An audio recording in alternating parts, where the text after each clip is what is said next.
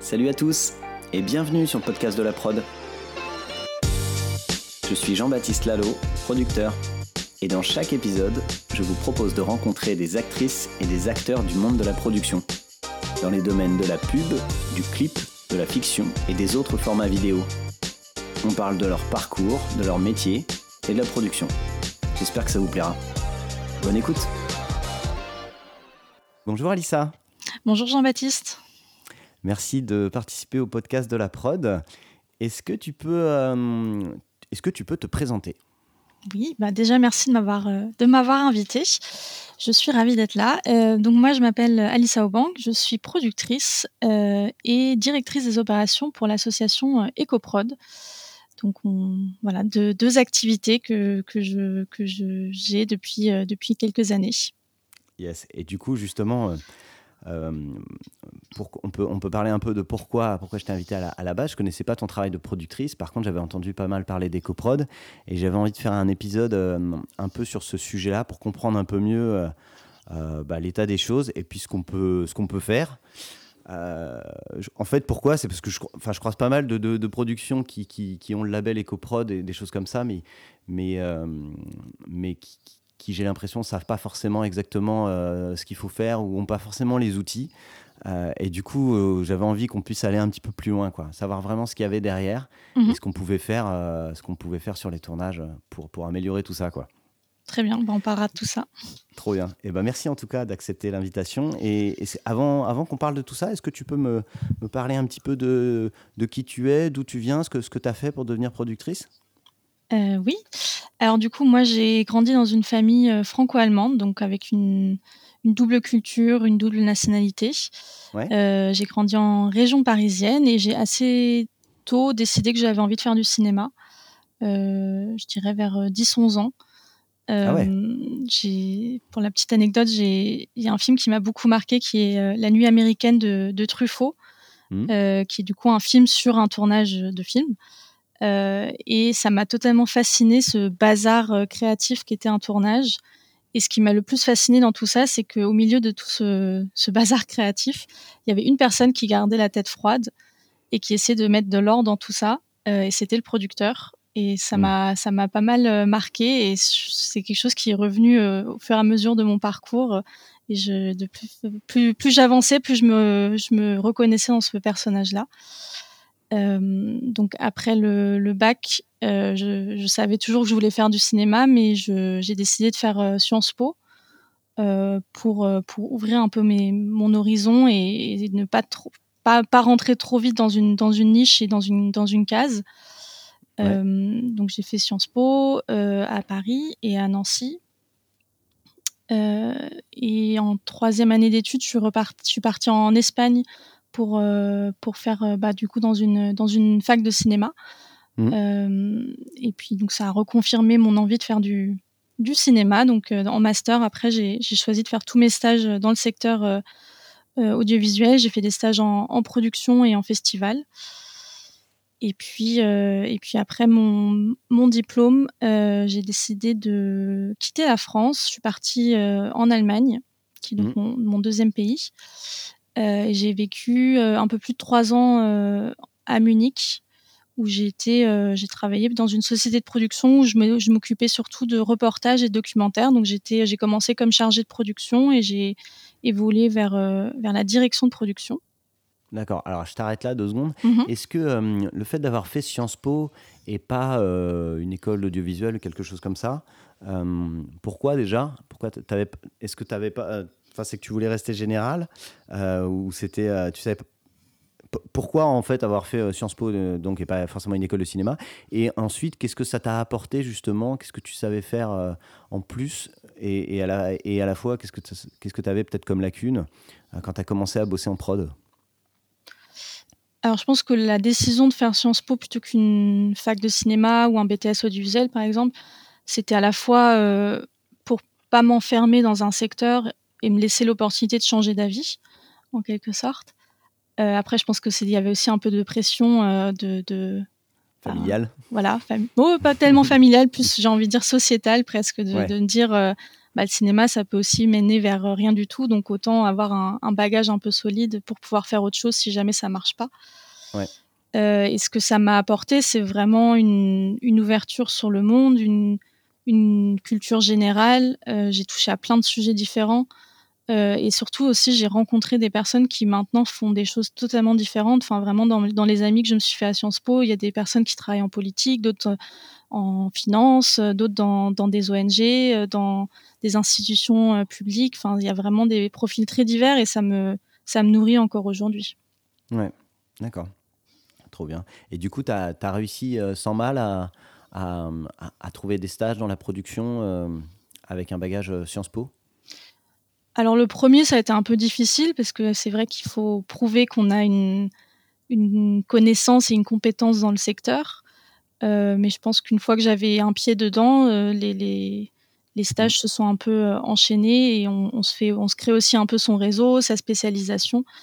Et donc ça, ça s'est enchaîné assez naturellement, j'ai envie de dire. Ok, trop bien. Et donc du coup, ces premières années donc en Allemagne là, donc là tu bossais, hein, c'était plus des stages. Exactement. Donc j'ai commencé euh, ouais, dans, une, dans une boîte à, à Munich, donc sur du reportage et du documentaire qui n'étaient pas tellement les formats euh, que je.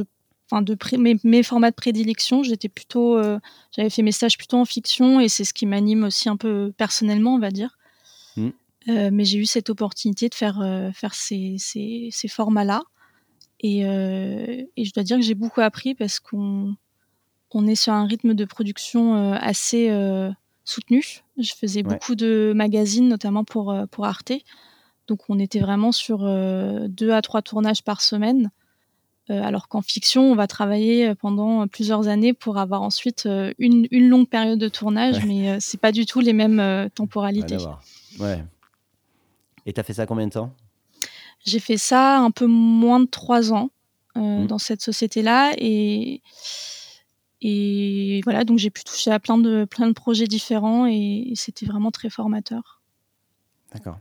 Et, et, euh, et l'attrait pour l'éco-production ou l'environnement en général, en tout cas, c'est venu à ce moment-là ou c'est venu après?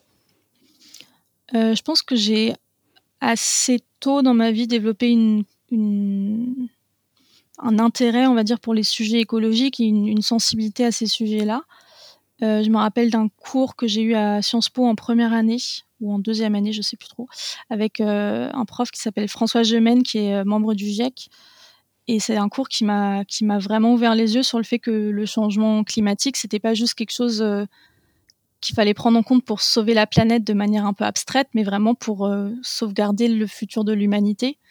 Hmm. Et donc je pense qu'à partir de là, j'ai plus j'ai toujours l'impression que l'écologie, c'est des sortes de. que je me suis rajouté des lunettes et que maintenant je vois le monde à travers le prisme de l'écologie. Et donc je pense que depuis ce cours-là, j'ai plus réussi à enlever ces, ces lunettes-là. Euh, donc j'ai d'abord euh, d'abord eu ma prise de conscience un peu dans ma vie personnelle. Et puis euh, assez naturellement, ça, la prise de conscience, elle s'est aussi manifestée dans ma vie professionnelle puisque dans les reportages que je produisais, on parlait énormément de sujets environnementaux. Euh, et sauf que pour parler de ces sujets environnementaux, j'envoyais mes équipes euh, en avion euh, aux quatre coins de, l'Europe et du monde. Donc je me retrouvais un peu devant devant un enfin devant une sorte de, dissonance cognitive, quoi, de, me dire en fait on peut pas participer au problème tout en essayant d'y trouver des solutions. Donc mm. on, donc j'ai essayé de pousser un peu le sujet de l'éco-production au sein de la société dans laquelle je, travaillais. Euh, et, j'ai eu la chance, du coup, en, 2018, où le sujet n'était pas encore vraiment euh, un sujet mainstream, on va dire, d'avoir un, projet où j'étais directrice de production et où la chaîne, euh, la chaîne nous a demandé de faire une, une éco-production, donc vraiment une émission pilote où on est, euh, on a fait un documentaire. Donc le sujet, c'était le voyage responsable. Et mmh. la chaîne nous a demandé de non seulement parler du sujet du, voyage responsable, mais aussi de faire tout pour produire de manière responsable. Et c'était le fait que vous produisiez de manière responsable se voyait à l'écran, enfin vous en parliez, ou, c'était euh, non, c'était un truc à côté?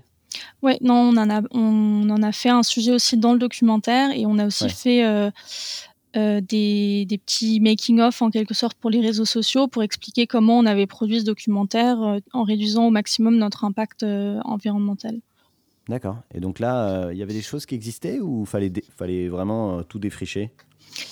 Eh bien, EcoProd existait déjà. Je ne travaillais pas encore là-bas, mais EcoProd, ça a été fondé en 2009.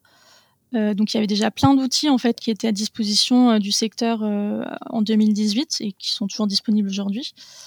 Donc euh, moi, ce que j'ai fait à l'époque, c'est que j'ai lu tout ce que je pouvais sur euh, sur le sujet. Donc par exemple, euh, chez EcoProd, on a un, guide de l'éco-production qui, recense un petit peu les bonnes pratiques qu'on peut mettre en place dans les différents départements. Et donc à partir de là, j'ai construit ma stratégie d'éco-production pour ce, pour ce documentaire-là. Et donc j'ai aussi pu faire un, bilan carbone du projet qu'on a ensuite compensé. D'accord. Et, euh, et, donc, en gros, tu peux, tu peux, nous en parler un peu de ce projet-là enfin, Qu'est-ce qu'il a, fallu, qu'est-ce qu'il a fallu faire euh, À quel point vous avez réussi à réduire? Alors le, donc le, le, sujet du documentaire, comme je disais, c'était le voyage responsable. Mmh. Euh, donc qui dit voyage responsable dit plusieurs lieux de tournage dans différents pays. donc ça c'était un peu le, la première chose qu'on a identifiée, c'est que pour tourner ce, documentaire, on allait nous-mêmes devoir voyager, donc avoir un impact euh, en termes de transport. Mm. Euh, donc, ce qu'on a fait, c'est qu'on a euh, déjà essayé d'optimiser au maximum les, déplacements. donc, on avait donc la, société et l'équipe étaient basées à Munich et on avait toute une toute une partie du tournage qui se devait qui devait se développer, enfin se dérouler pardon, mm. dans des pays scandinaves. donc, on a vraiment pensé l'organisation du tournage pour faire le voyage une seule fois. Parce que c'est vrai que souvent, euh, dans la production, on est toujours un peu dans l'urgence et ce qui c'est ça qui rend l'éco-production difficile. Et donc, du coup, comme on est dans l'urgence, on va peut-être, euh, ben, on, voilà, on va aller une fois à Stockholm euh, en avion, tourner deux jours, on va revenir et puis trois semaines après, retourner en Norvège pour tourner la suite. Et là, on a vraiment essayé de, bah, de, de, tout faire en un bloc. et ce qui nous a permis, du coup, aussi d'envoyer l'équipe en train euh, donc ils ont fait euh, Munich, euh, Stockholm ou Oslo, je sais plus. Non, c'était Oslo. Munich, Oslo, en train. voilà, donc ça leur a pris pas mal de temps. Ils Attends, ont, mais ça se fait en train? Il n'y a pas une mer à traverser à un moment? Si, si, il y, a une mer, mais il y, a des bateaux, il y a des ferries qui font, le, qui font la traversée. D'accord. voilà, donc, ils ont emmené. changement et tout quoi. Ouais, ouais, ouais. non, c'était assez, c'était assez marrant peut-être un peu moins marrant pour l'équipe parce qu'ils ont quand même passé beaucoup de temps dans le train, mais d'un côté, ils ont pu faire leur réunion d'équipe dans le train, euh, réfléchir ensemble au concept du documentaire. Enfin, en fait, ils ont fait toutes les réunions qu'ils auraient fait avant de partir, ils l'ont fait pendant le trajet. Ouais. D'accord. Et en gros, euh, c'était. Euh, enfin, tu as fait un avant-après, en tout cas, entre ce que, ce que, ce que, aurais, ce que ça aurait dû émettre comme, comme, comme pollution et ce que ça a émis finalement? Alors, j'ai plus les chiffres exacts en tête, mais de mémoire, on a réussi euh, à économiser 3 euh, tonnes de CO2, euh, ce qui correspond à environ 3 allers-retours entre Paris et New York. Ouais. voilà, rien que sur la partie du transport. Donc vraiment, on a, on a, on a, on a beaucoup insisté sur la partie transport. donc là, je parlais du, du, voyage en train, mais on a aussi on a aussi euh, essayé de faire euh, au maximum euh, les déplacements en voiture avec des voitures électriques. On a loué des, vélos cargo pour faire les déplacements de courte, de, les déplacements de courte, courte distance, voilà. Mm. donc, donc rien que rien que sur ce documentaire-là, on a quand même déjà pu économiser un, voilà, faire un, bel effort en termes d'éco-production. Et, et, l'équipe en question était était partante là-dessus. Tu as, choisi des gens qui étaient justement euh, euh, sensibilisés à tout ça, qui avaient envie de, faire un peu ce test, ou, ou, tu as dû euh, travailler avec des gens qui n'étaient pas sensibles à ça et qu'il a fallu convaincre? Alors la réalisatrice était très sensible à ce sujet, en plus elle le traitait dans le documentaire, donc c'était assez logique pour elle aussi de se mettre dans une logique responsable dans la manière de produire le film. Mm. Euh, et après, pour l'équipe technique, euh, comme on était sur du documentaire, on a changé d'équipe selon l'endroit où on était. Euh, donc, parfois, on était avec une équipe de, de, gens qui venaient de Munich et qui voyageaient pour le, pour le documentaire. Et là, j'ai vraiment fait attention à prendre des gens qui étaient, qui comprenaient la démarche, qui avaient envie de, de passer mm. plusieurs heures dans le train plutôt que de prendre l'avion, qui, voilà, qui avaient, qui, qui étaient volontaires.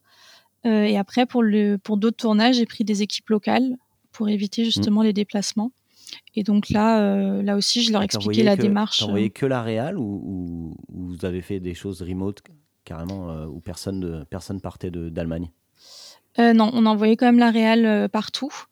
C'est vrai qu'en 2018, on n'avait pas du tout encore le, le réflexe du remote. Euh, je sais qu'il y a eu des, documentaires qui ont testé ça en, pendant la période Covid, de faire par exemple des interviews à distance ou ce genre de choses, mais c'est vrai qu'en 2018, ce n'était pas encore quelque chose qu'on faisait. Ouais, et puis c'est quelque chose qui peut faire flipper euh, sur, euh, pour, pour, pour, avoir une cohérence dans tout ton, dans tout ton film. Tu as envie sur les choix de caméra, sur les axes, sur les, même sur la, conduite de l'interview, enfin, tu peux te poser, euh, tu, peux avoir, tu peux avoir des craintes sur le fait que ça mm. fonctionne pas, quoi. Oui, bien sûr. C'est un truc que tu as déjà fait, toi, depuis? Euh, Le remote, non, parce qu'en fait, du coup, j'ai j'ai pas raconté mon parcours jusqu'au bout, mais c'est vrai que j'ai. Du coup, après ce, documentaire, finalement, c'était le dernier projet que j'ai fait dans, la, dans cette société-là à Munich, euh, puisque, puisque j'ai décidé de, repartir à mon premier amour, qui était la fiction. Mmh. Euh, et donc, du coup, depuis, je n'ai plus produit de documentaire, donc je n'ai pas pu tester de remote euh, D'accord. Euh, depuis. Et du coup, Vas-y, vas-y, je te, laisse, je te laisse faire la transition. Donc, la fin de cette expérience-là, juste après cette expérience-là, tu as tout de suite créé une prod de fiction, c'est ça? Alors, pas tout de suite. En fait, d'abord, d'abord je suis partie me, ressourcer un petit peu, on va dire. et, et j'ai décidé de, de reprendre une formation. Mmh. Euh, donc j'ai fait une formation qui s'appelle l'atelier Ludwigsburg Paris, qui est une formation entre euh, la FEMIS à Paris et euh, une école de cinéma dans le sud de l'Allemagne. Et c'est une formation pour des producteurs et productrices internationaux. Mmh. donc on était un tiers de Français, un tiers d'Allemands, un tiers de personnes d'autres pays. Et, donc, on, quoi là-dedans? bah, On apprend à produire euh, des films, des séries, des contenus euh, audiovisuels euh, dans un contexte international. Donc, c'est vraiment axé sur la coproduction internationale. Et donc, c'est une, année de formation avec, avec plein de masterclass. On a fait pas mal de voyages dans des festivals. on a rencontré beaucoup, beaucoup, beaucoup de monde du, du secteur. Et on a aussi fait un, on a produit pendant cette année un, court métrage. Et donc ça, c'était c'était vraiment une super expérience qui m'a qui m'a du coup redonné envie de, bah, de faire de la fiction, de faire mes propres projets. Donc pendant cette année de formation, j'ai j'ai monté ma ma société de production qui s'appelle Calista Film. D'accord. On dit souvent que la FEMIS, c'est super dur d'y rentrer. toi, c'était une formation en étant déjà un professionnel? Euh, une professionnelle. Donc, euh, est-ce que c'est le même processus de sélection euh, drastique ou pas? C'est assez difficile de rentrer dans cette formation parce qu'ils prennent 18 personnes par an. Mmh. Et, et, du coup, comme je disais, c'est on peut postuler de, de, tous les pays. Enfin, c'est pas que c'est pas que réservé à des Français. Euh, donc on est en concurrence avec pas mal de monde. Euh, donc il y avait tout un processus de sélection avec un dossier, un, examen et un, et un entretien. Euh, et puis ce qu'ils cherchaient vraiment, c'était des personnes qui avaient, qui avaient déjà de l'expérience et qui avaient envie de développer une, vision de, production pendant cette année de, formation. D'accord, super. Et ça t'a aidé? Ah oui, c'était vraiment... c'était génial. Déjà, j'ai rencontré énormément de personnes. Mmh. Ça, je pense que tout le monde a dû te le dire, mais enfin, c'est vraiment le, cœur du, secteur quand même, c'est d'avoir son réseau, de connaître des gens, de travailler avec des gens en qui on, à qui on peut faire confiance, avec qui on partage une vision artistique. donc cette année-là, elle m'a vraiment permis de, bah, de, créer mon réseau. Et puis même au niveau du, même du, du, contenu, on va dire pédagogique, j'ai appris énormément de choses. D'accord. Top. Et ensuite, tu as créé ta boîte pendant cette année-là ou après?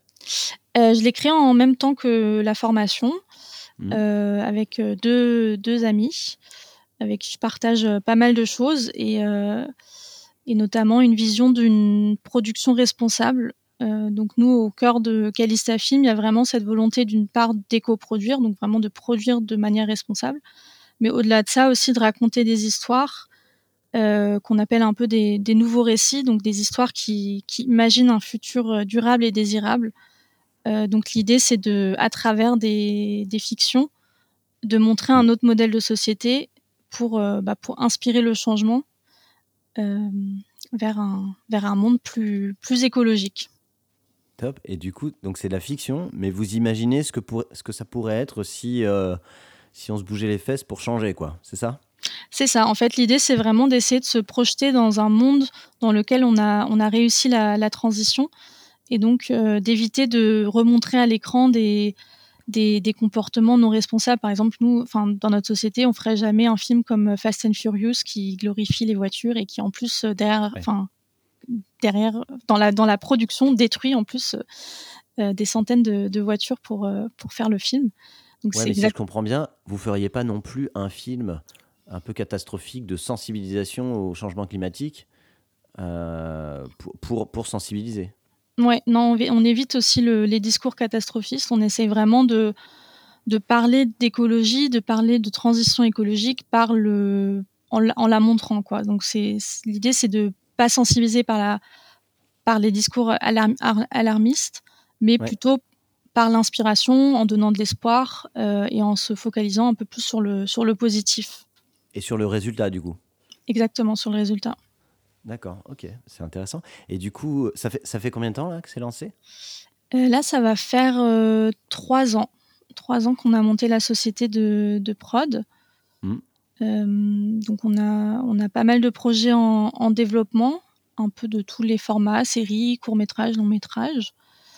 et ce qu'on a développé aussi dans la société, c'est des ateliers d'écriture parce qu'en fait, euh, on a lancé la boîte avec cette volonté de, produire des nouveaux récits. En fait, on s'est rendu compte qu'il y avait quand même pas beaucoup de monde qui, qui savait ce que c'était un nouveau récit. Même nous, on avait besoin de, construire un peu notre définition à nous de ce que c'était un nouveau récit.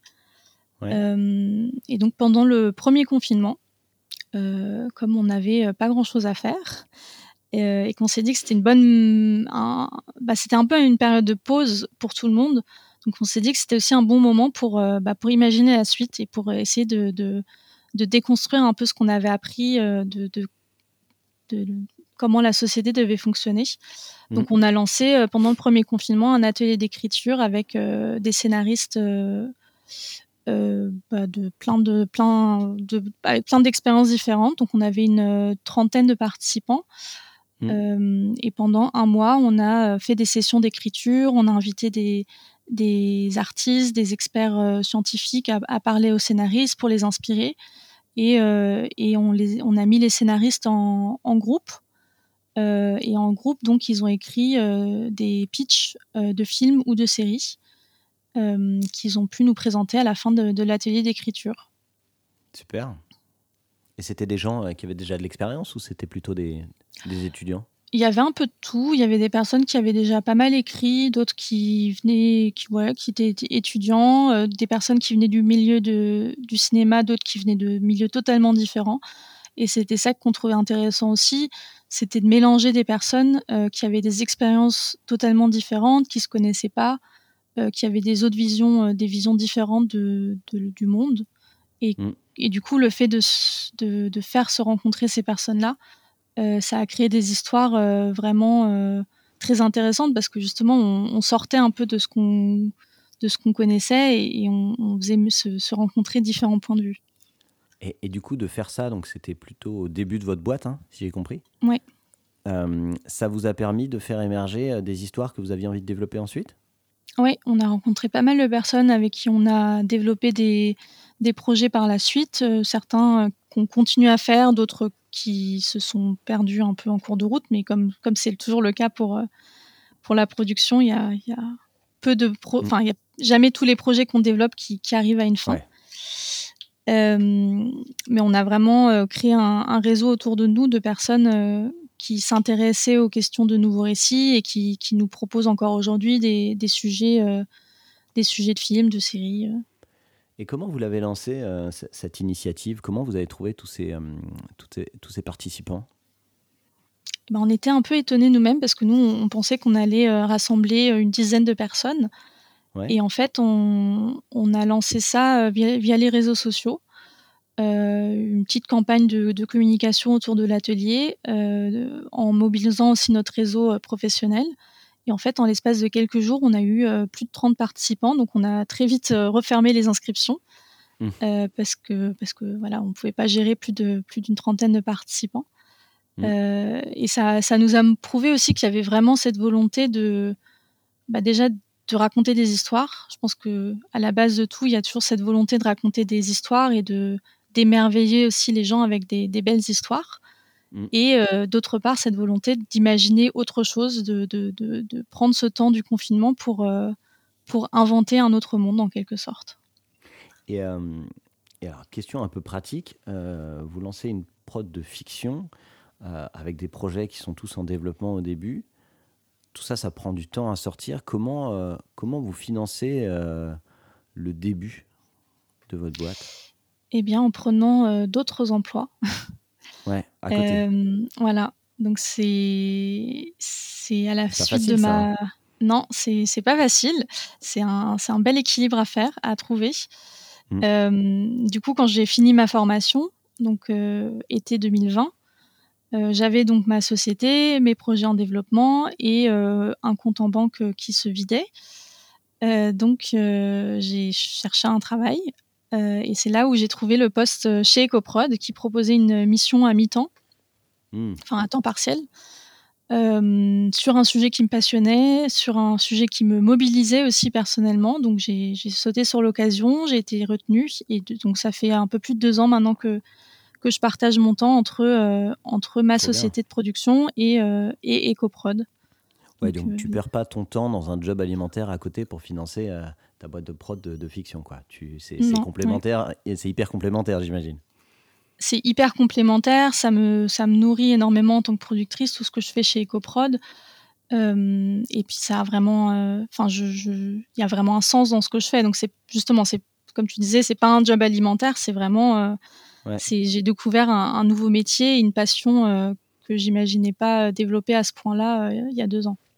Trop bien. Et c'était quoi les. les euh, bah ça a sans doute évolué depuis, j'imagine, mais les, missions au début, c'était quoi l'idée chez EcoProd? Pour toi, pour toi, pour ton job? Alors du coup, pour les, pour les auditeurs et les auditrices qui ne connaissent pas EcoProd, donc EcoProd, c'est une, une initiative qui émane du secteur audiovisuel. Donc c'est différents acteurs du secteur qui se sont rassemblés en 2009 euh, face au constat de l'urgence climatique euh, et qui ont décidé de, euh, plutôt que d'y réfléchir chacun dans son coin, de trouver ensemble des solutions pour produire de manière plus responsable.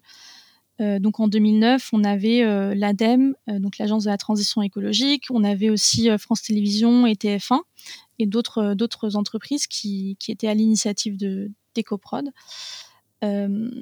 Euh, et, donc ça s'est euh, développé euh, au fur et à mesure des années. ils ont donc EcoProd a développé des, outils, donc des fiches pratiques, un guide de l'écoproduction qui rassemblait un peu des, bonnes pratiques. On a développé un calculateur carbone, fait beaucoup d'interventions en festival auprès de, professionnels, développé des formations. Et donc au moment où moi j'arrive en automne, automne 2020, euh, on sent qu'il y a vraiment une volonté dans le secteur de s'emparer du sujet, d'aller plus loin euh, et de vraiment d'entrer dans une phase de, mobilisation un peu plus, plus intense, plus ambitieuse, on va dire. Euh, donc au départ, moi quand j'arrive en, septembre 2020, j'étais la seule salariée. Je travaillais avec une, service civique à mes côtés. Et puis aujourd'hui, deux ans après, on est, on est trois salariés et, une stagiaire. Et euh, on mm. travaille euh, avec de nombreuses personnes en, en externe aussi. Euh, et donc, qu'est-ce qui s'est passé en deux ans? En fait, ce qui s'est passé, c'est que, donc, comme je disais, il y avait une vraie volonté du secteur de s'engager dans ce sujet de la transition écologique. Et donc, EcoProd a décidé de se transformer en association. En fait, pendant 12 ans, EcoProd a fonctionné en collectif informel. Donc, c'était vraiment juste une sorte de groupement de, sociétés, de personnes au sein de ces sociétés qui avaient envie de faire avancer le sujet, qui mettaient des moyens et de l'argent en commun pour, euh, tous les projets d'écoprod. Euh, et donc, il y a maintenant exactement un an, euh, on a été, on s'est restructuré en association. donc, c'est vraiment, c'est parti de la volonté des, des membres d'EcoProd. Donc, aujourd'hui, dans les membres fondateurs de l'association, on a on a toujours France Télévisions, TF1, Canal+. on a aussi Audience, la CST, la région Île-de-France. Et, toutes ces sociétés ont, décidé ensemble de, bah, d'établir des statuts d'association et se sont mis d'accord pour, pour ouvrir l'association à d'autres membres. Donc en un an, on a, on a été rejoint par 180 sociétés euh, qui, qui, qui, qui, payent une cotisation pour EcoProd, donc qui participent au pot, commun euh, pour, euh, pour développer tous nos outils et qui s'activent aussi personnellement dans, cette, dans, dans l'émission d'EcoProd. D'accord.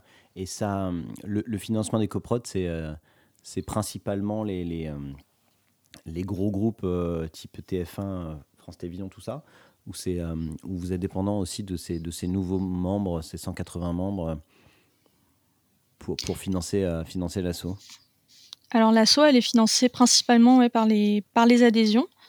Euh, donc il y, y, a des adhésions qui... Enfin, le tarif de l'adhésion varie selon le chiffre d'affaires de l'entreprise. Mmh. Donc euh, plus une société est grande, comme par exemple une, un diffuseur, plus la cotisation est, est élevée.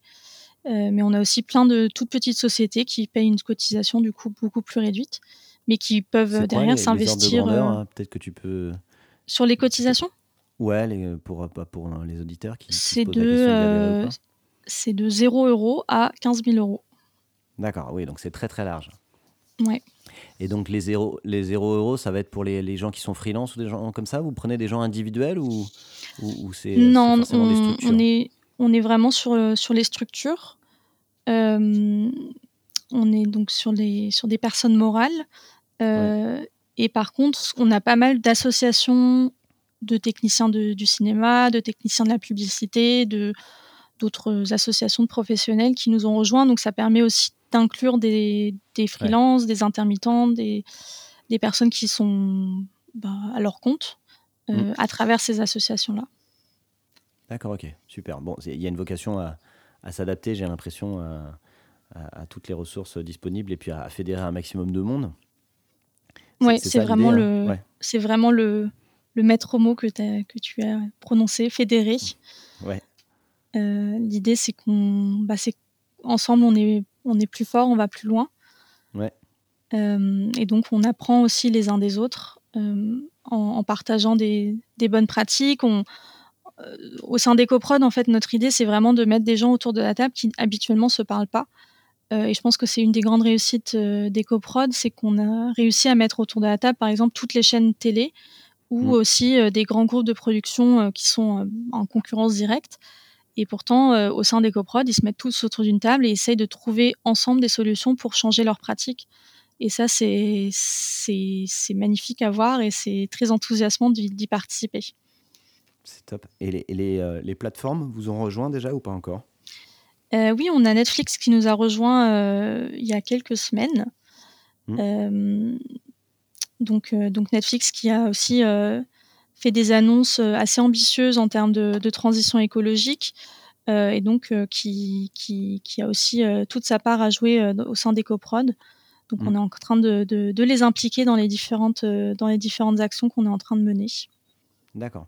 Alors, avant que tu m'expliques un petit peu plus ce que vous proposez, ce qu'on peut faire sur des tournages et tout, est-ce qu'on peut parler un petit peu de, la base, quoi, du problème euh, est-ce que tu peux me dire un petit peu, donner des, peut-être des ordres de grandeur de euh, bah, à quel point le secteur euh, contribue aux, émissions peut-être en comparaison à d'autres secteurs ou j'en sais rien. Enfin, Est-ce que tu peux nous donner des, ordres de grandeur de ce qui se passe, du problème, avant qu'on parle un peu de la, de la solution bah oui, du coup, je pense que j'ai pas besoin de rappeler l'urgence climatique, ça, on... climatique, je pense que tout le monde a bien compris. Je pense qu'on a, on a bien compris, euh, mais c'est quand même toujours important de le redire parce que parfois on oublie un peu la base de la base, qui est quand même qu'on est sur un, une catastrophe euh, mondiale. Enfin, c'est quand même voilà, important je, de le rappeler. Pas les, je connais pas les chiffres que tu, que tu vas donner après, mais par contre, il y a, y a, deux chiffres que je connais qui donnent quand même une idée. C'est euh, en gros les, les, les, 10 à 12 tonnes qu'émet un, un Français ou une Française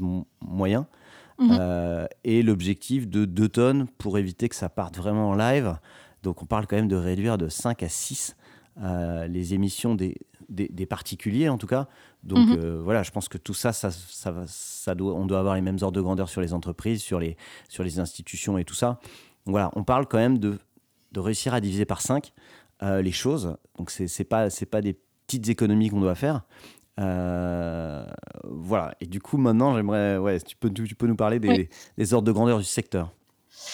Euh, alors dans, en 2020, on a fait une étude avec EcoPro justement pour répondre à cette question de, de l'impact euh, carbone du, du secteur. Euh, donc on a estimé que le secteur il émettait environ 1,7 million de tonnes d'équivalent CO2 par an. Euh, Le problème des tonnes de CO2, c'est que ça ne nous parle pas du tout. Euh, donc pour donner un peu une idée, c'est l'équivalent de 700 000 vols aller-retour entre Paris et New York, ou c'est, euh, tu parlais de l'impact carbone d'une personne, donc 10 tonnes par personne environ en France. Euh, donc on estime que c'est environ l'impact carbone de tous les habitants de la ville d'Amiens pendant un an. Ouais, d'accord. Donc ça, remet un peu dans le voilà. Donc ça, ça montre un peu le poids qu'on a en tant qu'industrie. Mm. Euh, sachant que du coup, ce qu'on prend en compte euh, dans cette euh, dans cet impact de 1,7 million de tonnes d'équivalent CO2, c'est euh, à la fois la production, c'est la diffusion, c'est euh, les salles de cinéma, c'est le fait de se déplacer dans les salles de cinéma aussi. Euh, C'est euh, toute l'électricité l'énergie qu'on utilise pour faire fonctionner nos téléviseurs. Euh, c'est le streaming aussi qui a un très fort impact. Donc on, on est vraiment sur, sur, sur, Sur toute la chaîne euh, de, du, du secteur. Ouais, parce qu'il y a plein de gens qui trichent un peu là-dessus hein, en se disant euh, nous on compte que ce qu'on fait nous et après euh, nos utilisateurs finaux on compte pas quoi. Si tu comptes l'essence que doivent mettre les gens dans leur voiture pour aller dans le, voir le, au cinéma, tu, tu vas tu vas a priori jusqu'au bout quoi. Voilà, c'est ça. C'est ça, hein, ouais. Mm. Ok. Et, et, et- et un peu la répartition là-dedans entre la, la production et la diffusion. euh, Mhm. c'est- C'est quoi les ordres de grandeur? Euh, ou, la- ou le rapport, enfin le ratio quoi? Alors le, le plus gros impact de notre secteur, c'est le streaming. C'est plus de 50% des émissions euh, liées à notre, euh, Ah à notre euh, activité. Et puis ensuite, le deuxième, la deuxième activité la plus émettrice, c'est la production et la diffusion de contenu. Euh, donc là, ça nous touche. euh, Parce que di- diffusion, pour moi, le streaming, c'est de la diffusion, tu vois. c'est la diffusion jusqu'au. Oui, c'est la diffusion euh, télé, on va dire. D'accord, ok. Mais, mais cinéma, globalement, c'est voilà la production et, et le, un- le deuxième, la, le deuxième, la deuxième activité la plus émettrice de CO2 euh, en, dans, dans le secteur audiovisuel. D'accord. Ok, donc avant, avant la diffusion télé, euh, avant ce genre de choses, avant les cinémas et avant tout ça. Ouais, en fait, pour, euh, pour donner d'autres chiffres, euh, produire un film en France, euh, on a estimé que ça émettait environ 140 tonnes de CO2 pour un film. Euh, Ouais. Donc, quand tu remets ça en perspective avec les 10 tonnes qu'on émet par personne, voilà, ça, ça te donne un peu des ordres de grandeur, Ouais. sachant qu'on produit plus de 200 films de cinéma par an en France. Euh, donc ça c'est juste les films de cinéma, donc ça compte pas, euh, ça compte pas par exemple toute la publicité, qui est un- il y a une production énorme de publicité en France. Euh, Ouais. donc ça c'est même pas pris, en, enfin voilà, donc quand on additionne tout ça, on voit bien le poids qu'a la production en termes d'émissions de, de gaz à effet de serre. Ah, c'est- quand même énorme. Et du coup, mais alors, 50% sur le streaming, tu vois, je pensais pas que c'était aussi énorme. Sur, sur euh, la diffusion, quoi. Ouais, c'est vrai que C'est- toujours un peu, un peu édifiant de- d'entendre ces chiffres. Euh, mais en fait, ce qu'il faut savoir, c'est que aujourd'hui, 80% de la bande passante d'Internet, c'est de la vidéo. Euh, donc, quand Ouais. on parle de streaming, on parle à la fois de, de la petite vidéo TikTok qu'on regarde sur notre téléphone euh, jusqu'au film qu'on regarde sur une plateforme comme Netflix. Euh, Donc, c'est vraiment euh, toutes, toutes les vidéos qu'on regarde et on, on, enfin, on le remarque nous-mêmes. hein, tout, tout passe par la vidéo aujourd'hui. Donc, on est vraiment sur une, sur une explosion du contenu. euh, partout, on fait de la vidéo. Sur Instagram, maintenant, on, on voit plus que des, des vidéos. Donc, tout ça, ça a un impact euh, écologique très important. Ouais, mais ce, ce qui, euh, ce, que, ce que je connais pas comme chiffre, et je suis pas sûr que tu le connaisses non plus, c'est assez compliqué, je pense, mais c'est à quel point regarder un film sur Netflix, c'est plus impactant que regarder un film à la télé. Parce que le film à la télé, euh, tu vois, il passe aussi par des, enfin, par des, par des ondes ou par, euh, je sais plus comment ça marche maintenant avec la TNT d'ailleurs. Je crois que c'est encore, euh, encore des ondes, ou par les box, c'est, il doit y avoir aussi une part d'émission là-dedans, tu vois. Je sais pas pourquoi le streaming est, aussi énorme. Bah, du coup, pour le streaming, en fait, ce qu'il faut, ce faut imaginer, c'est toute la, le, la vie en fait d'un film ou le, le, le, voyage, on va dire, d'un film pour arriver jusqu'à nous. Euh, donc le film, il va être produit, donc ça c'est l'impact de la production. Et ensuite, euh, une fois qu'il est produit et qu'il existe, donc il va être stocké sur, euh, dans des data centers. les data centers, c'est des, des, des, lieux qui consomment énormément d'électricité, d'une part pour faire mmh. fonctionner les serveurs, mais aussi pour refroidir les salles, puisque les serveurs, ça, ça, ça chauffe énormément. Donc déjà, rien que les data centers ont un impact important. Ensuite, il faut faire voyager, euh, quand vous, vous, sur Netflix, vous, choisissez votre film, il faut que la, donnée, en quelque sorte, elle voyage du data center jusqu'à votre euh, terminal euh, télé ou ordinateur ou smartphone. Et, euh, là, l'ADEME, elle, a estimé qu'une donnée, elle faisait 15 000 km pour arriver, pour, pour voyager du data center jusqu'à notre terminal. Euh, donc 15 000 km, il faut s'imaginer que c'est pas euh, 15 000 km dans le cloud, dans les nuages, euh, totalement immatériel. C'est 15 000 km qui sont en fait derrière, euh, c'est des câbles, c'est des ouais. voilà, c'est hyper physique. Et du coup, tout ça, tout, toutes ces, tout, sur tous ces 15 000 km, il faut que ce soit alimenté en énergie. et donc tout ça, ça a un impact écologique important. Et en plus, j'avais lu un truc hein, sur Netflix que pour, pour que tu aies une expérience utilisateur optimale, euh, pour pas que ça lag, pour pas que tu attendes et tout. Je, crois qu'ils ont diffusé même tout un réseau de, de genre de mini data center. Je crois qu'il y en a 15 000 dans le monde, un truc comme ça, pour que tu en aies toujours un qui soit pas trop loin de toi et pour que tu aies une super expérience. Alors oui, c'est super quand tu regardes ton film. Par contre, ça démultiplie énormément, euh, énormément les dépenses. quoi.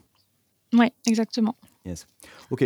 Euh, et donc du coup, si on, si on zoome un peu sur la, sur la prod, euh, donc tu me parlais de, ouais, de 140 tonnes euh, par film, 200 films par an en France.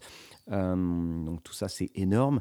J'ai vu un graphe récemment aussi, je ne sais pas s'il est, il est correct ou pas, mais que, la fiction, en termes de, type de format, que la fiction était vraiment très loin devant les autres.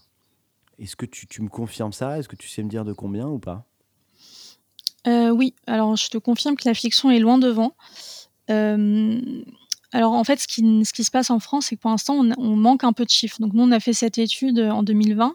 On a mmh. fait des abstractions, on a estimé, donc on a trouvé ce chiffre de, 140 tonnes qui se confirme plutôt parce que quand on regarde un peu ce que ce qu'estiment les autres pays, on est à peu près sur les mêmes euh, ordres de grandeur. D'accord. Euh, et pourquoi la fiction, ça consomme, euh, enfin, ça émet plus de CO2 Parce que parce qu'une fiction, ça, ça mobilise énormément de personnes. Euh, on est sur des, sur des équipes beaucoup plus grandes que par exemple sur du documentaire. Moi, quand je faisais du documentaire, mes équipes, elles faisaient, il y avait peut-être trois ou quatre personnes, maximum six personnes dans une équipe que je devais euh, transporter, euh, loger, etc. Mmh. Alors que sur une fiction, on est sur des volumes beaucoup plus importants. C'est des, des, des, tournages aussi qui durent beaucoup plus longtemps. Quand on se met sur un tournage de pub, par exemple, une publicité, ça va mobiliser beaucoup de personnes, mais le tournage va durer quelques jours, alors mm. qu'une fiction, euh, c'est plusieurs semaines de tournage. Euh, ensuite, on a aussi dans la fiction toute une problématique autour du financement de la fiction. C'est-à-dire qu'aujourd'hui, une fiction, euh, souvent, va faire appel à différents fonds de soutien.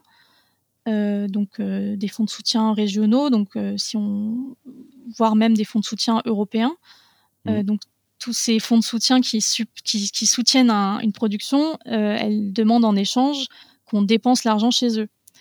Euh, donc si, euh, si moi, avec une production parisienne, j'ai des, de l'argent de la région sud, par exemple, je vais être obligé de dépenser de l'argent en région sud.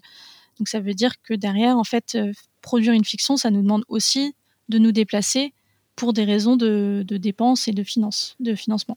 Et donc, du coup, ça favoriserait euh, plus, de, ouais, plus de transport euh, et donc, du coup, plus de plus d'émissions. Ouais. Oui, exactement.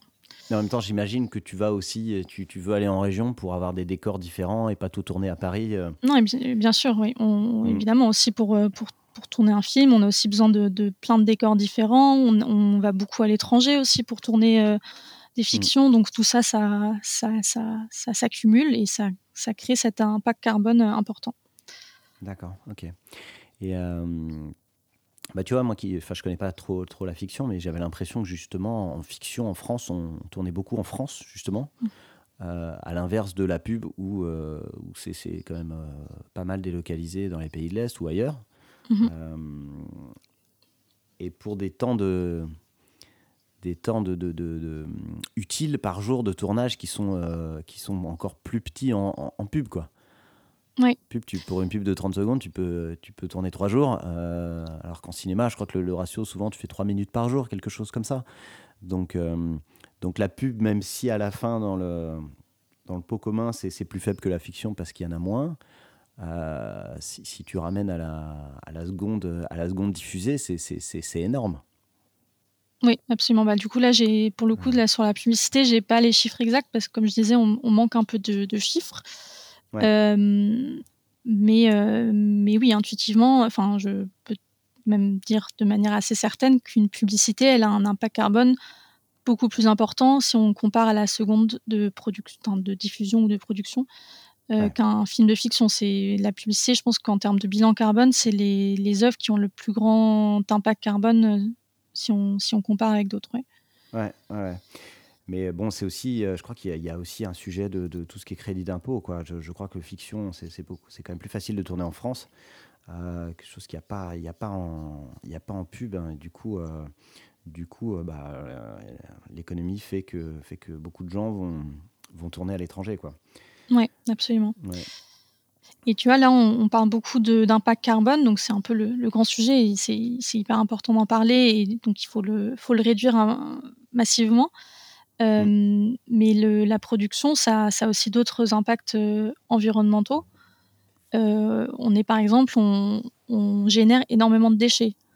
Mmh. Tu vois, sur un, sur un tournage de, fiction, mais même, enfin, peu importe, hein, même une publicité ou, ou d'autres formats, on va, bah, on va créer des décors, on va, on va créer des costumes, on va acheter énormément d'accessoires, de, voilà, on va dépenser on va acheter beaucoup de choses euh, et toutes ces choses, on va les utiliser une fois euh, pour, le tournage et, mmh. euh, et, derrière encore très souvent à la fin d'un tournage, tout ce qu'on a construit, tout ce qu'on a acheté, ça part en grande partie à la benne. Ouais, ouais. ça c'est chaud quand même. Hein. Et ça c'est vraiment un problème structurel quoi. C'est que on mmh. n'a pas développé en France, ça commence lentement à se développer, mais on n'a pas développé assez le une, structure d'économie circulaire pour, euh, pour, pour réutiliser les décors, pour réutiliser les costumes. Euh, et ça, donc ça, c'est quelque chose qui est en train de se, structurer un petit peu avec des ressourceries qui se créent euh, sur le territoire, qui récupèrent par exemple des décors et qui les remettent en circulation. T'as pas des gens qui sont un peu extrêmes là-dessus, qui, qui disent moi je ne tourne plus en décor construit, je veux que du décor naturel. Euh, je ne... T'as des gens comme ça qui poussent le truc assez loin ou pas? Euh, Alors là, je n'ai pas d'exemple sur des décors. Euh, mais oui, on a des, des, des, personnes, que ce soit des techniciens, des pros, des réals, qui vont vraiment hyper loin dans une démarche d'éco-production, qui font vraiment des choix artistiques aussi en lien avec l'éco-production, donc qui sont, qui sont capables de changer leur scénario pour réduire l'impact environnemental. D'accord. Ok. Bon, on a, une, on a un peu une photographie de, du, problème, du coup, là. Euh, est-ce que tu peux nous parler un petit peu, du coup, de, bah, des solutions et euh, alors des solutions euh, globales et puis aussi de ce que, de ce que vous, vous, proposez pour, pour essayer de réduire. Et puis si tu arrives, je ne sais pas si tu arrives à le, faire avec un exemple, genre un film de fiction ou voilà, avec, avec combien est-ce qu'on arrive à, à réduire euh, avec chacune des actions en question? Mais c'est quoi, quoi, par exemple, la première euh, grande action qu'il faut faire? Euh, bah Là, du coup, je remets ma casquette de productrice un peu. En tant que productrice, la première question que je me pose en termes d'éco-production, et elle peut paraître un peu naïve, mais finalement, c'est quand même la première question à se poser, c'est est-ce que ce projet, est-ce que ce film a besoin d'exister? Est-ce qu'il, est-ce que son impact carbone, son impact environnemental se justifie? Et c'est là pour moi cette question-là avant d'y aller à pleine balle, quoi. C'est, ouais, pour moi, c'est vraiment la, base de, tout. Euh, et je pense là, on est sur de la, moi je suis sur de la fiction, mais en publicité, s'il y a une autre question qui se pose, c'est est-ce que le produit pour lequel je fais une publicité est vertueux ou est-ce que en faisant une publicité pour euh, une voiture thermique, par exemple, je mmh. ne contribue pas en plus d'avoir un impact carbone de production à, à, renforcer le problème du, dérèglement climatique parce que je, parce que je, raconte à l'écran. Quoi. Pour moi, c'est vraiment la, la, coupe Du monde, la Coupe du Monde de football au Qatar. Quoi. Est-ce Exactement. que tu fais la pub ou est-ce que tu la fais pas quoi? Mmh. Mmh. Donc ça, c'est des questions presque éthiques, on va dire, enfin de, de, choix de, des projets. Donc évidemment, c'est un peu un peu facile de le dire comme ça, alors que derrière, c'est il y a aussi une réalité d'une société qui doit tourner, de, personnes qui doivent être euh, euh, payées, euh, voilà. donc on peut pas toujours avoir le luxe de choisir tous les projets qu'on a envie de faire, mais pour moi, c'est vraiment la, la première question à se poser. et ensuite, une fois qu'on a décidé qu'un film devait se faire, ou pouvait se faire aussi, mmh. je dirais que la première déjà, il faut comprendre où, enfin, dans quel, où est-ce qu'on va avoir un impact. Euh, donc pour ça, par exemple, avec EcoProd, on a développé un outil il y a une dizaine d'années qui s'appelle le Carbon Clap, qui permet euh, d'estimer l'empreinte carbone d'un projet. Euh, donc c'est un outil en ligne qui est accessible gratuitement, qu'on est d'ailleurs en train de, refaire. et donc ça permet en fait de, rentrer les données d'une production, donc le nombre de le, donner des informations sur les trajets qu'on va effectuer, sur les décors qu'on va construire, sur les moyens techniques qu'on va utiliser, etc. Et donc derrière, le logiciel en fait transforme tout ça en carbone et te donne une, idée d'une part de, l'empreinte carbone du projet, mais aussi te dit ok ton projet, euh, tu vas avoir euh, beaucoup d'impact euh, sur la question du transport par exemple parce que tu vas tourner dans plein d'endroits différents. donc, de faire ça avant le tournage, ça permet de voir un peu sur quoi on va pouvoir se concentrer pour réduire son impact carbone. Mm. Euh, donc, euh, tu parlais de la publicité qui tourne énormément euh, à l'étranger. Donc, je pense que dans la publicité, un des grands impacts, c'est le transport. Donc, ça peut être se poser la question de est-ce que c'est possible de relocaliser le tournage? Mm. de, faire la même chose en France ou à l'étranger, mais moins loin. et mm. si on doit tourner à l'étranger, est-ce qu'on peut utiliser une équipe locale? Est-ce qu'on est vraiment obligé d'envoyer euh, le directeur de l'agence euh, sur le tournage pour qu'il regarde comment se passe le tournage. Euh, donc c'est ces questions-là qu'il faut se, poser aussi. Donc pour moi, c'est vraiment des questions de production qu'il faut d'abord se poser. C'est qu'est-ce que je, qu'est-ce que je produis et comment est-ce que je le produis de manière plus responsable, de manière vraiment le structurelle. Transport, le transport, c'est vraiment le numéro un du coup, en général? En général, le transport, c'est une des grandes, un des grands postes d'émission, oui. Euh, après, pour donner d'autres exemples, parce qu'il n'y a pas que les transports, euh, tu vois, si on se remet sur, euh, tu, voulais les chiffres, donc si, si, on se remet dans le tournage d'un film de fiction, il y a tout, tout l'aspect un peu de régie qui a un mm. impact important. Donc, on a souvent une table régie avec à disposition toute la journée du café, des biscuits, tout plein de choses à manger. donc, il y a un impact déjà de déchets parce que tous ces produits qu'on achète souvent ils sont emballés. Donc tout le, tout le plastique qu'on génère avec cette table régie c'est assez impressionnant. Euh, les bouteilles plastiques qu'on achète pour, euh, pour euh, donner de l'eau à tout le monde. Les gobelets les, tout, tout, tout ça ça, a un impact énorme. Donc là voilà il y a plein de solutions qu'on peut acheter en vrac on peut acheter moins de choses tout simplement. On peut donner des gourdes à son équipe ensuite, toutes, ces, toutes les personnes qui sont sur un tournage, il faut les nourrir. Donc, si on s'imagine un tournage de, fiction, ça va être environ six semaines, une équipe de 60 personnes. Euh, donc, ça fait 1800 repas, tu vois, sur six semaines. Euh, si tu si tu fais du si tu donnes du bœuf à ton équipe à chaque repas, donc 1800 repas avec de la viande rouge, c'est 13 tonnes de CO2. Donc c'est plus que l'empreinte annuelle d'un Français moyen pendant un an, juste pour euh, nourrir ton équipe de tournage.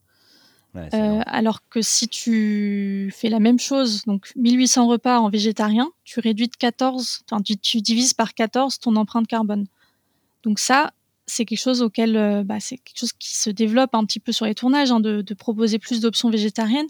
Mais quand on voit un peu les chiffres, donc ça divise par 14, on voit l'impact colossal qu'on peut avoir en fait sur un, sur un tournage parce qu'on on a des telles masses, on, gère de telles masses de personnes, de, de, logistique qu'une petite décision comme mettre un repas végétarien par semaine, par exemple, ça, réduit déjà drastiquement l'empreinte carbone d'une production et, ça n'a aucun impact sur l'artistique. Ouais, pour le coup, c'est juste limite ça va gêner ceux qui veulent vraiment manger de la viande, mais à part ça, euh, ça va pas se voir dans le film normalement. Exactement, non, ça se, ça se verra pas. C'est assez, assez dingue, quoi.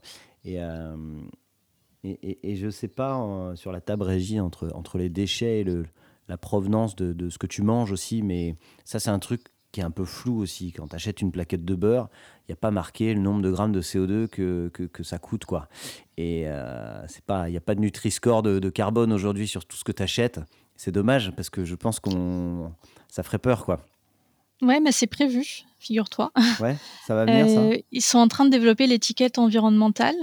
Alors, j'ai plus en tête euh, les produits qui vont être concernés en premier, mais en tout cas, au fur et à mesure des années là qui viennent, on va avoir euh, des étiquettes qui vont apparaître sur les différents produits, un peu comme comme l'indice de réparabilité qu'on a maintenant sur les sur les machines à laver, par exemple. On va avoir sur les produits une étiquette environnementale.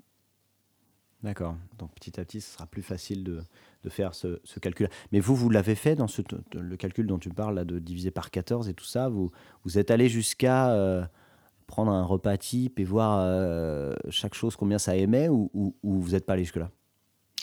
Euh, bah en fait, on a la chance en France d'avoir l'ADEME, donc l'Agence de la transition environnementale écologique, qui, qui fait tous ces calculs pour nous en quelque sorte. Donc là, les chiffres que j'ai cités, c'est des chiffres qui viennent de l'ADEME, donc eux, en fait, ils font ces modélisations, ils estiment un repas type euh, euh, avec de la viande, c'est tant de CO2, et euh, un repas végétarien type, c'est tant de CO2, et du coup, ça nous permet d'avoir des ordres de grandeur assez facilement. Ouais, sinon c'est trop taf hein, de, calculer tout ça. Il faut avoir des, connaissances scientifiques assez importantes, je pense. Donc vous, vous, vous, réutilisez tout ça et vous, vous, exploitez ces chiffres-là. D'accord. Exactement. et du coup, pour les... Pardon, juste du coup, pour les prods qui ont envie de connaître un peu mieux leur impact, c'est ce que je disais avec le, le Carbon Clap, c'est pour ça qu'on l'a développé. C'est pour simplifier les calculs. Donc, dans le Carbon Clap, tu rends des données que toi, tu as en tant que production. Et derrière, le, logiciel te transforme ça en CO2. D'accord, ok. Et, euh, et, du coup, là, donc tu me parles transport, régie, il y a, y, a, y, a, y a, quoi derrière qui, euh, c'est quoi les, le, poste suivant ou d'autres postes sur lesquels on peut faire des choses? Enfin, le, passer les, repas en végétarien, c'est, ça paraît quand même super simple à faire, quoi. Euh, n'es pas, obligé de passer en 100% végétarien, mais euh, si tu passes euh, une partie des repas en végétarien, c'est, ça paraît pas très compliqué à mettre en place, quoi. Euh, est-ce qu'il y a d'autres choses un peu comme ça, faciles à faire? Bah, y a, par exemple, on parlait des déchets qu'on génère avec les décors ou les costumes c'est euh, faire de l'éco-conception. Donc euh, l'éco-conception, c'est réfléchir euh, sur toute l'existence de vie d'un, par exemple, d'un décor. on doit construire un, salon pour une publicité ou pour, voilà, disons une publicité. du coup, ce salon, on va peut-être le tourner en studio, donc il va falloir créer les murs avec des feuilles décor, on va devoir acheter des meubles et des accessoires. tout ça, c'est des choses qu'on peut déjà trouver d'occasion. Mmh. Euh, ensuite, on peut aussi euh, voir si on trouve euh, les matières premières. Donc, par exemple, pour faire les feuilles décor, on va avoir besoin de, de, bois, par exemple. Donc, ça, c'est des choses aussi qu'on peut trouver dans des recycleries, dans des ressourceries, d'utiliser des matériaux qui ont déjà servi. Euh, donc, éco-concevoir, vraiment réfléchir à d'où viennent nos matériaux et, et est-ce qu'on peut trouver des, des, choses de seconde main ou de, de provenance responsable. Euh, et, et ensuite, aussi penser dès la conception du décor à la fin de vie. Donc euh, réfléchir, une fois que le tournage est fini, où est-ce qu'ils vont mes décors? Est-ce que j'ai euh, un moyen de stocker mes décors parce que je vais pouvoir les réutiliser sur euh, la, production d'après? Est-ce qu'il y a une ressourcerie qui pourrait reprendre mes meubles, par exemple, et les remettre à la vente ou en location? Donc ça, c'est vraiment des choses, si on ne les pense pas dès le début, une fois qu'on est en fin de tournage, euh, on replie euh, et puis tout ce qui n'a pas eu, enfin tout ce qui est encore sur le enfin sur le plateau, on le met à la benne parce qu'on n'a pas le temps de, gérer ces stocks-là euh, en fin de tournage. ça, ça c'est un sujet. Et les chefs d'éco là, ils sont sensibles à ces choses-là aujourd'hui? Est-ce que de plus en plus Mm. Parce que, enfin, moi, je, peux imaginer le truc de se dire que. Euh, euh qui préférerait le faire, mais que ce temps-là de recherche, qui est forcément plus long, n'est pas payé, donc soit ils n'ont pas envie de le faire, soit ils n'ont pas le temps de le faire. et je ne suis pas sûr qu'il y ait des choses hyper clés en main qui existent. Est-ce que tu as, des magasins de, de, de, décors d'occasion euh, euh, qu'on leur stocke en ligne, qui te permettent d'aller aussi facilement qu'avec une commande, avec une commande classique Est-ce que euh, est-ce que c'est pas une usine à gaz de faire tout ça quoi, pour eux? Je pense que c'est de moins en moins une usine à gaz. parce que, par exemple, tu vois, le prix du bois, il a triplé cette année. Euh, donc en fait, le fait de faire de l'éco-production, c'est pas juste pour faire plaisir à la planète, c'est aussi pour, euh, pour rester dans nos budgets en fait. Donc certes, ça va peut-être te coûter un peu plus de temps en salaire, mais personnellement, en tant que productrice, je préfère mettre de l'argent dans un salaire que euh, dans un panneau en bois qui coûte trois fois plus cher qu'il y a un an.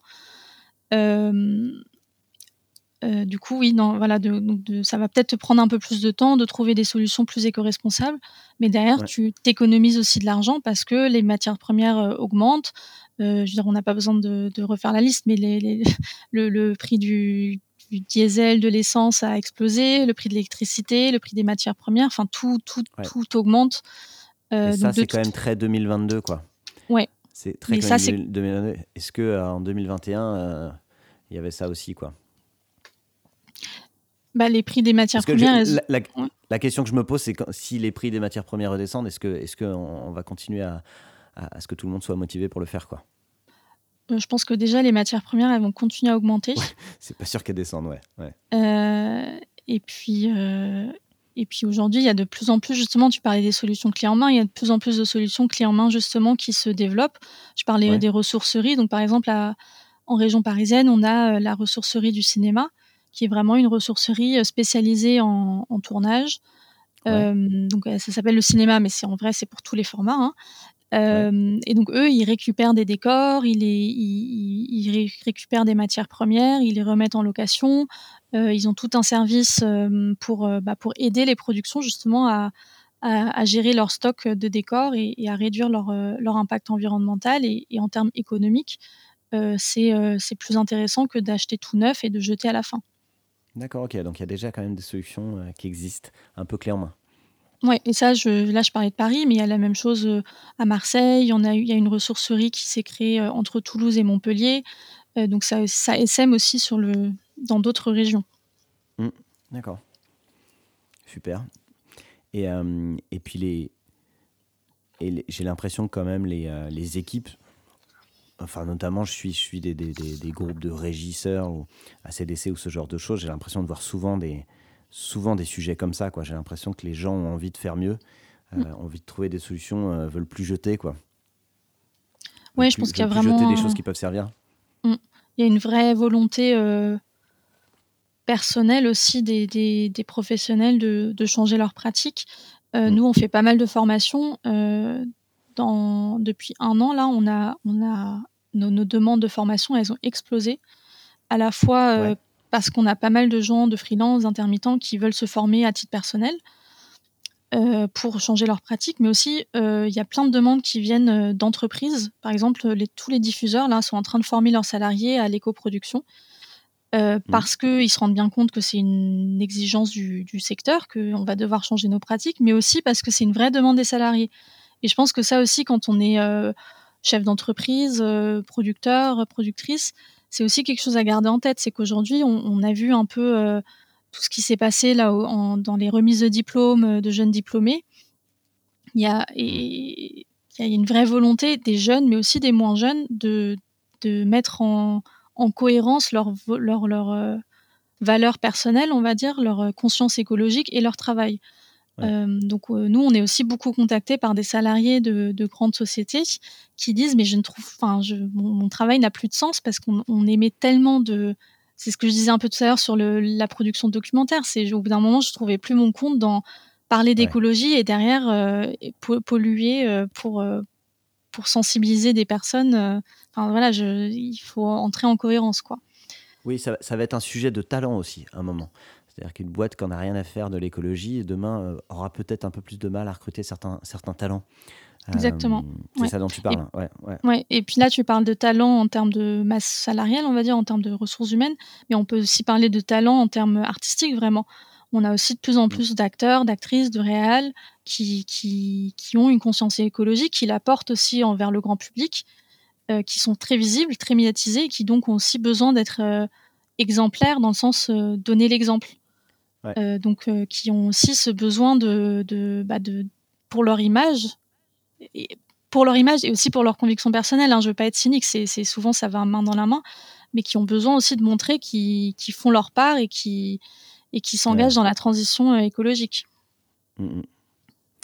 Clairement. Et euh, ça, euh, les formations dont tu me parles, donc ça explose, du coup, vous en faites de plus en plus. Est-ce que tu peux nous en parler un peu? Ça, C'est combien de temps?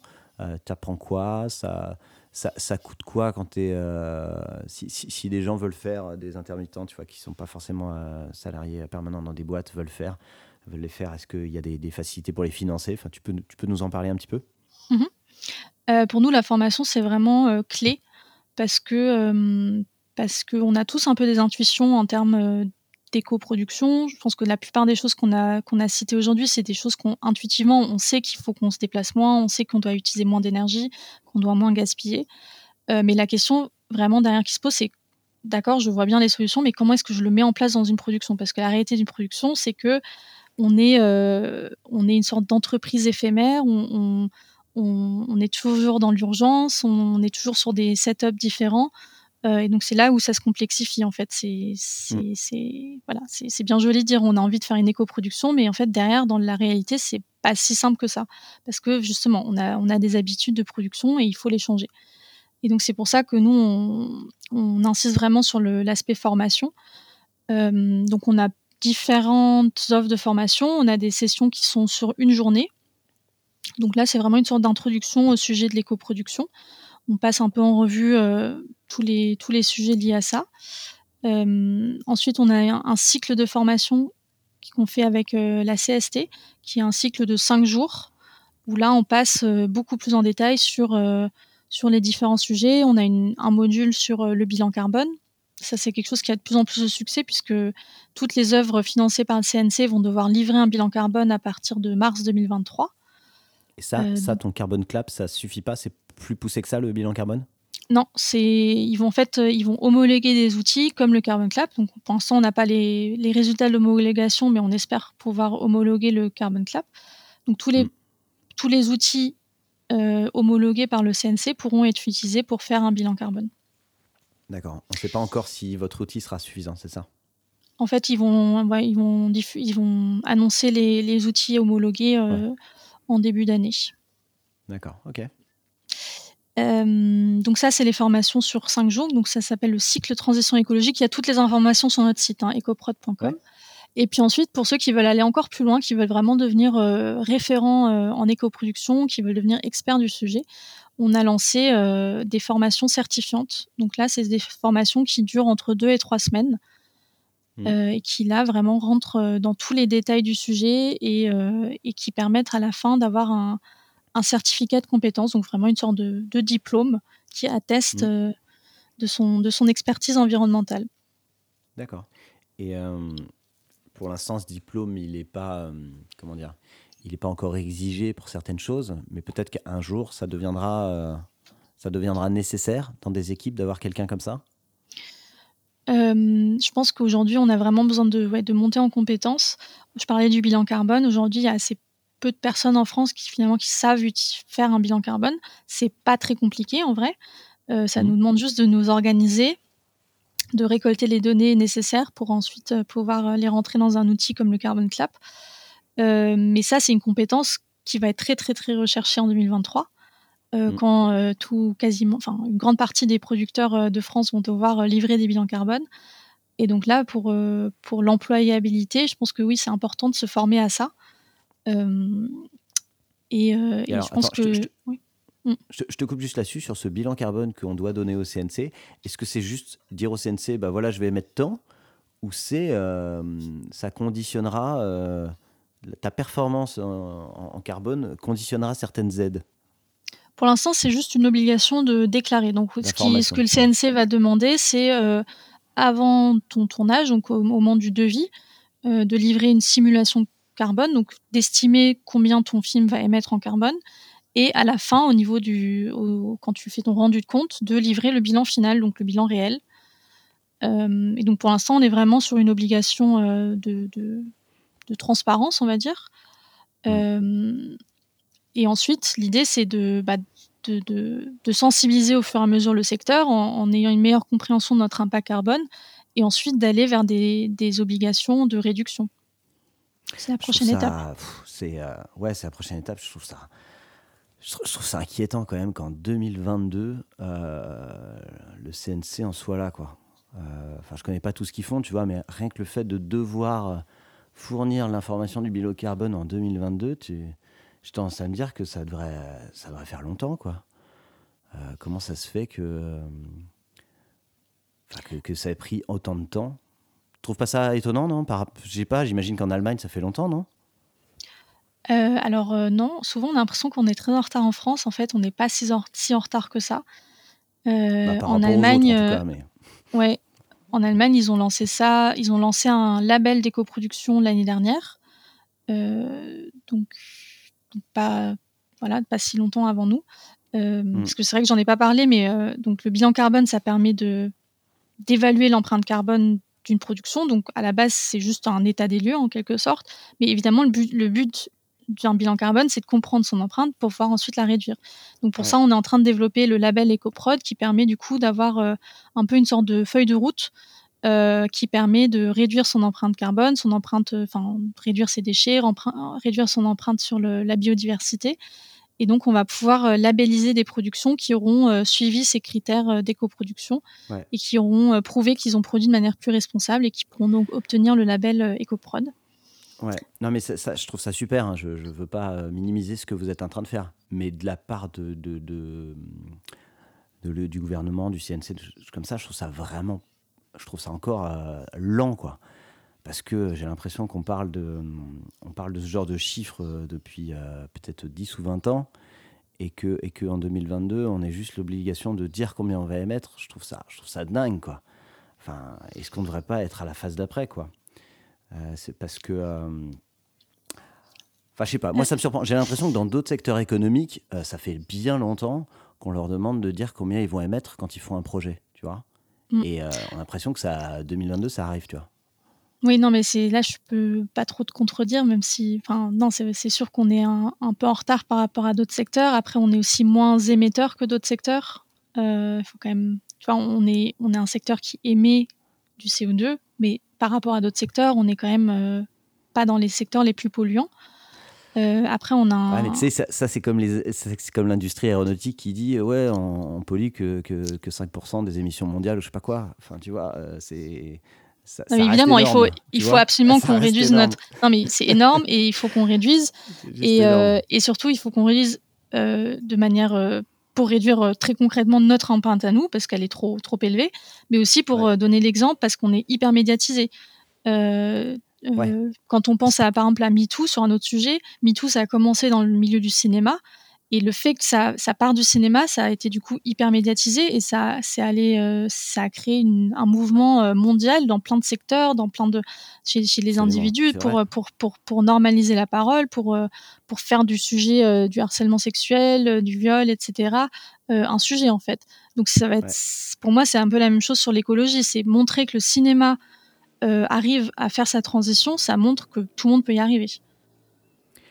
Ouais, c'est intéressant ce que tu dis. J'avais pas pensé à cet effet un petit peu de levier euh, du, du, de, de, cette industrie qui est hyper visible.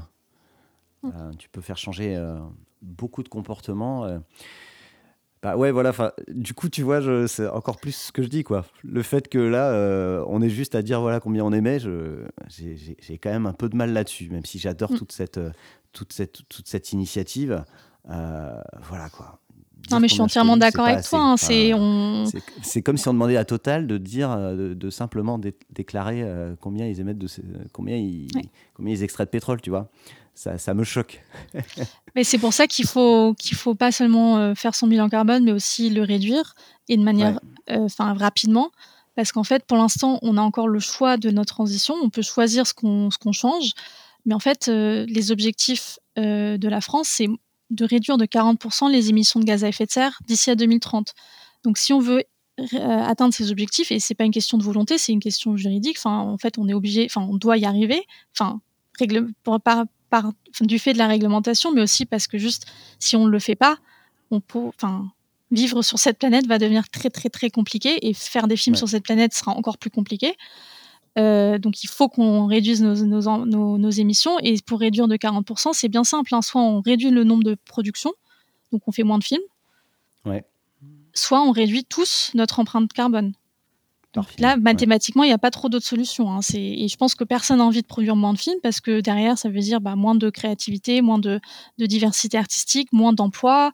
Euh, enfin, voilà. Donc, du coup, ça, ça nous laisse l'autre option qui est de réduire drastiquement tous, chacun, sur chaque production, notre empreinte carbone. Et vite. Parce que oui, en effet, on, on, a, on a pris du retard. Quand même. C'est une question quand même. Euh, personne n'a envie de faire moins de films. Mais est-ce qu'on ne devrait pas faire moins de films? C'est la question. Franchement, je me pose la question, j'en sais rien. Hein. C'est pour ça que... ce que tu as dit au début. Tu sais ce mm. que tu as dit au début sur comment est-ce qu'on agit? Bah, le premier truc, c'est de se demander si un projet a, a, une utilité à exister. C'est une question qu'on se pose jamais. Euh, est-ce que ce film, euh, il, il, a besoin d'exister ou pas? On se pose jamais cette question-là. Euh, et donc, franchement, je, pose la question. Je ne sais pas y répondre, hein, j'ai pas d'avis là-dessus, mais est-ce que, est que faire 200 films par an, il, faut en faire 200 euh, Est-ce qu'il faut en faire moins? Est-ce qu'il faut, à l'inverse, en faire plus, mais qui émettent trois fois moins de CO2 Je ne sais pas. Par rapport bah, Tu vois, on a des, on a des, des, des membres dans, au sein de l'association EcoProd qui sont vraiment dans cette logique-là, en fait, de faire moins, de faire moins de films, ouais, dans une logique en quelque sorte de décroissance, même s'il faut je sais que ce, ce, mot est un peu tabou, mais de, de, de, en fait, de limiter l'activité de l'entreprise pour des raisons environnementales. Donc, on a par exemple un studio d'animation qui s'appelle Miam, Miam Animation, euh, dont la, dirigeante euh, a clairement dit en fait, moi, ma société, elle n'a pas vocation à grandir de manière indéfinie.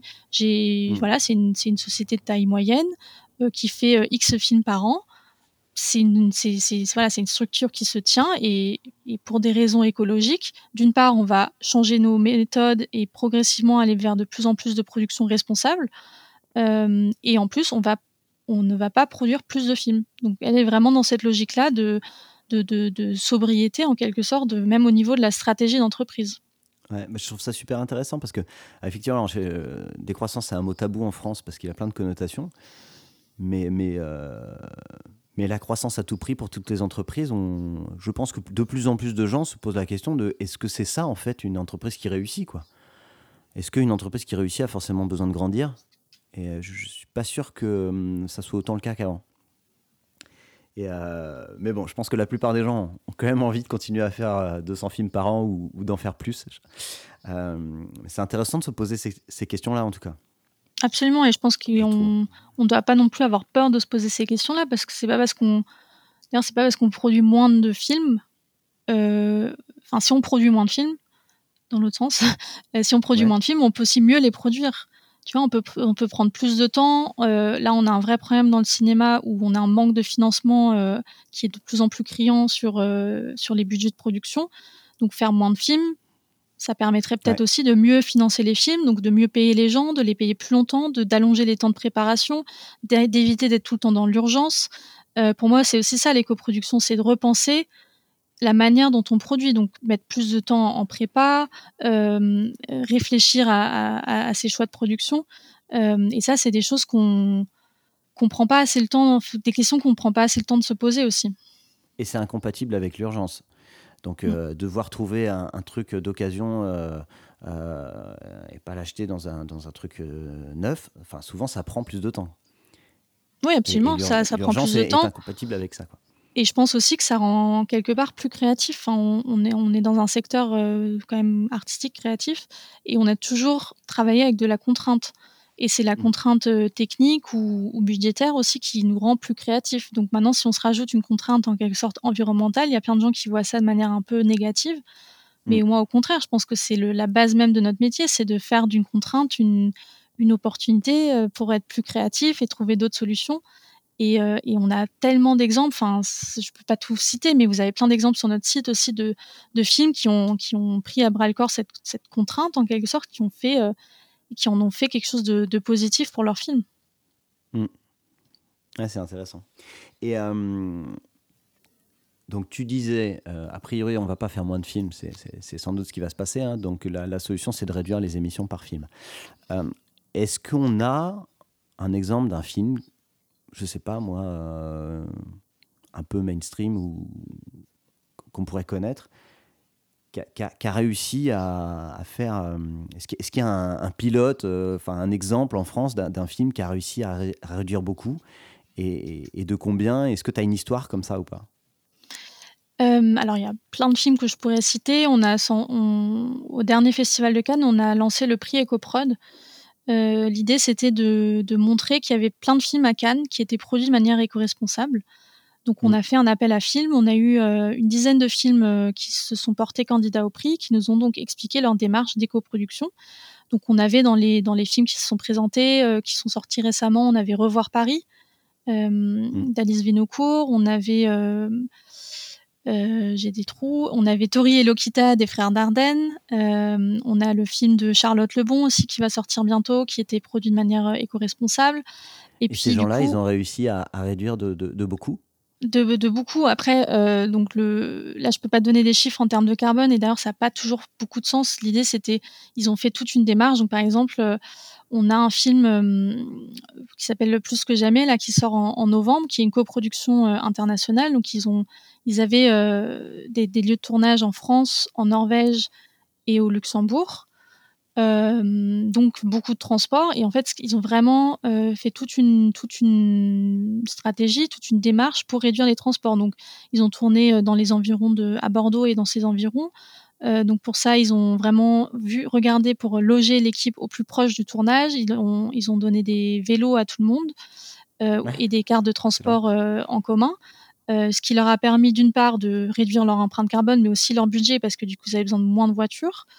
ensuite, pour le tournage en Norvège, ils ont, ils ont choisi vraiment juste l'équipe artistique, le cœur de l'équipe artistique qui est donc partie en Norvège et tout le, toute l'équipe technique a été recrutée sur place.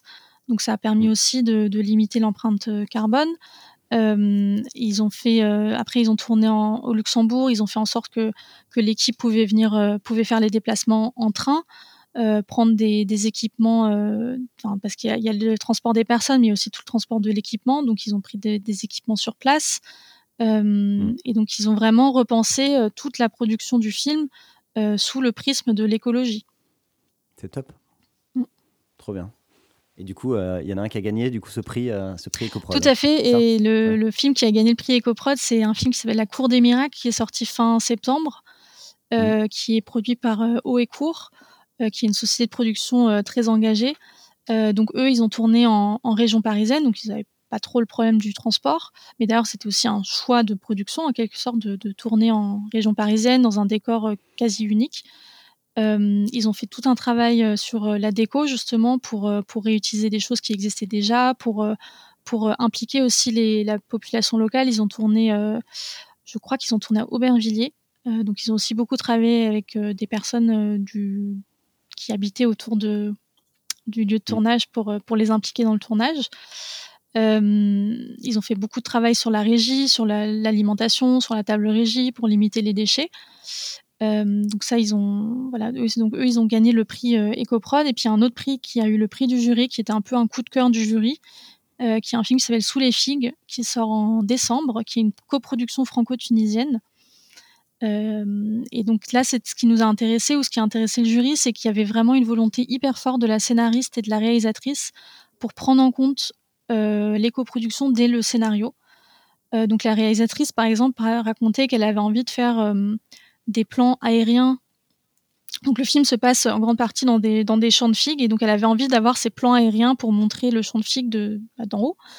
Euh, sauf que, euh, sauf que pour, euh, pour faire ce plan aérien, le, chef opérateur aurait dû monter dans un arbre parce qu'ils n'avaient pas, pas de grue, ils n'avaient pas les équipements techniques. Et de toute façon, ils n'auraient pas pu les mettre dans ce champ de figues. Donc, il aurait dû monter dans un arbre pour faire ce plan. Mmh. Et sauf que la réalisatrice, elle, a, dit, il est hors de question qu'on abîme un arbre pour avoir une image. Mmh. Donc, elle a trouvé d'autres solutions créatives pour avoir ses plans, pour, pour raconter son histoire sans abîmer mmh. l'arbre. Et ça, je trouve que c'était, c'est vraiment pousser l'éco-production jusqu'au bout. C'est vraiment être en cohérence euh, entre ce que tu veux raconter et la manière dont tu le racontes. Et alors, super intéressant tout ça, mais j'ai l'impression que c'est forcément des films qui sont un peu. Euh, on est loin du Fast and Furious. Je vais prendre le contre-pied de ce que tu me disais tout à l'heure. Comment est-ce qu'on peut faire un Fast and Furious euh, éco-produit? Est-ce que c'est possible? Euh, alors, Fast and Furious, ça, ça, ça, glorifie la voiture, donc c'est peut-être pas le bon exemple, mais comment est-ce qu'on peut faire un, Avatar, par exemple, qui a quand même un, certain message, il y a quand même un message positif par rapport à l'environnement dans Avatar? Euh, comment est-ce qu'on fait un Avatar éco-produit et est-ce qu'on doit encore en faire un? Eh ben, c'est une, très bonne question puisque là aussi il y a un film qui a un peu qui a un peu marqué les esprits qui est Spider-Man 2 je crois qu'il a été produit en 2014, enfin en tout cas il y a quelques années déjà, euh, où le sujet n'était pas encore euh, tellement à la mode, on va dire. Et donc eux, ils ont été suivis par une par une éco-manager, donc c'était vraiment une personne qui était euh, dédiée pendant tout le tournage à réduire l'empreinte environnementale du tournage. Donc ils ont fait tout un travail sur, bah, par exemple sur donc aux États-Unis, notamment pour pour des films comme Spider-Man, ils tournent énormément en studio. Donc ils ont fait tout un travail sur euh, l'efficacité énergétique. Donc ils ont ils ont réfléchi aux équipements qu'ils allaient utiliser, à la manière dont ils allaient les utiliser, par exemple au niveau des lumières. Euh, c'est quelque chose qui se fait de plus en plus sur les tournages, mais de vraiment opter pour euh, de la LED, mm. la LED qui consomme beaucoup beaucoup moins d'énergie qu'une qu'une tungstène par exemple. donc ils ont travaillé là-dessus. elle a fait tout un travail sur ben, toujours la même chose, hein, les, transports, la déco, les costumes, mm. sur sur la régie.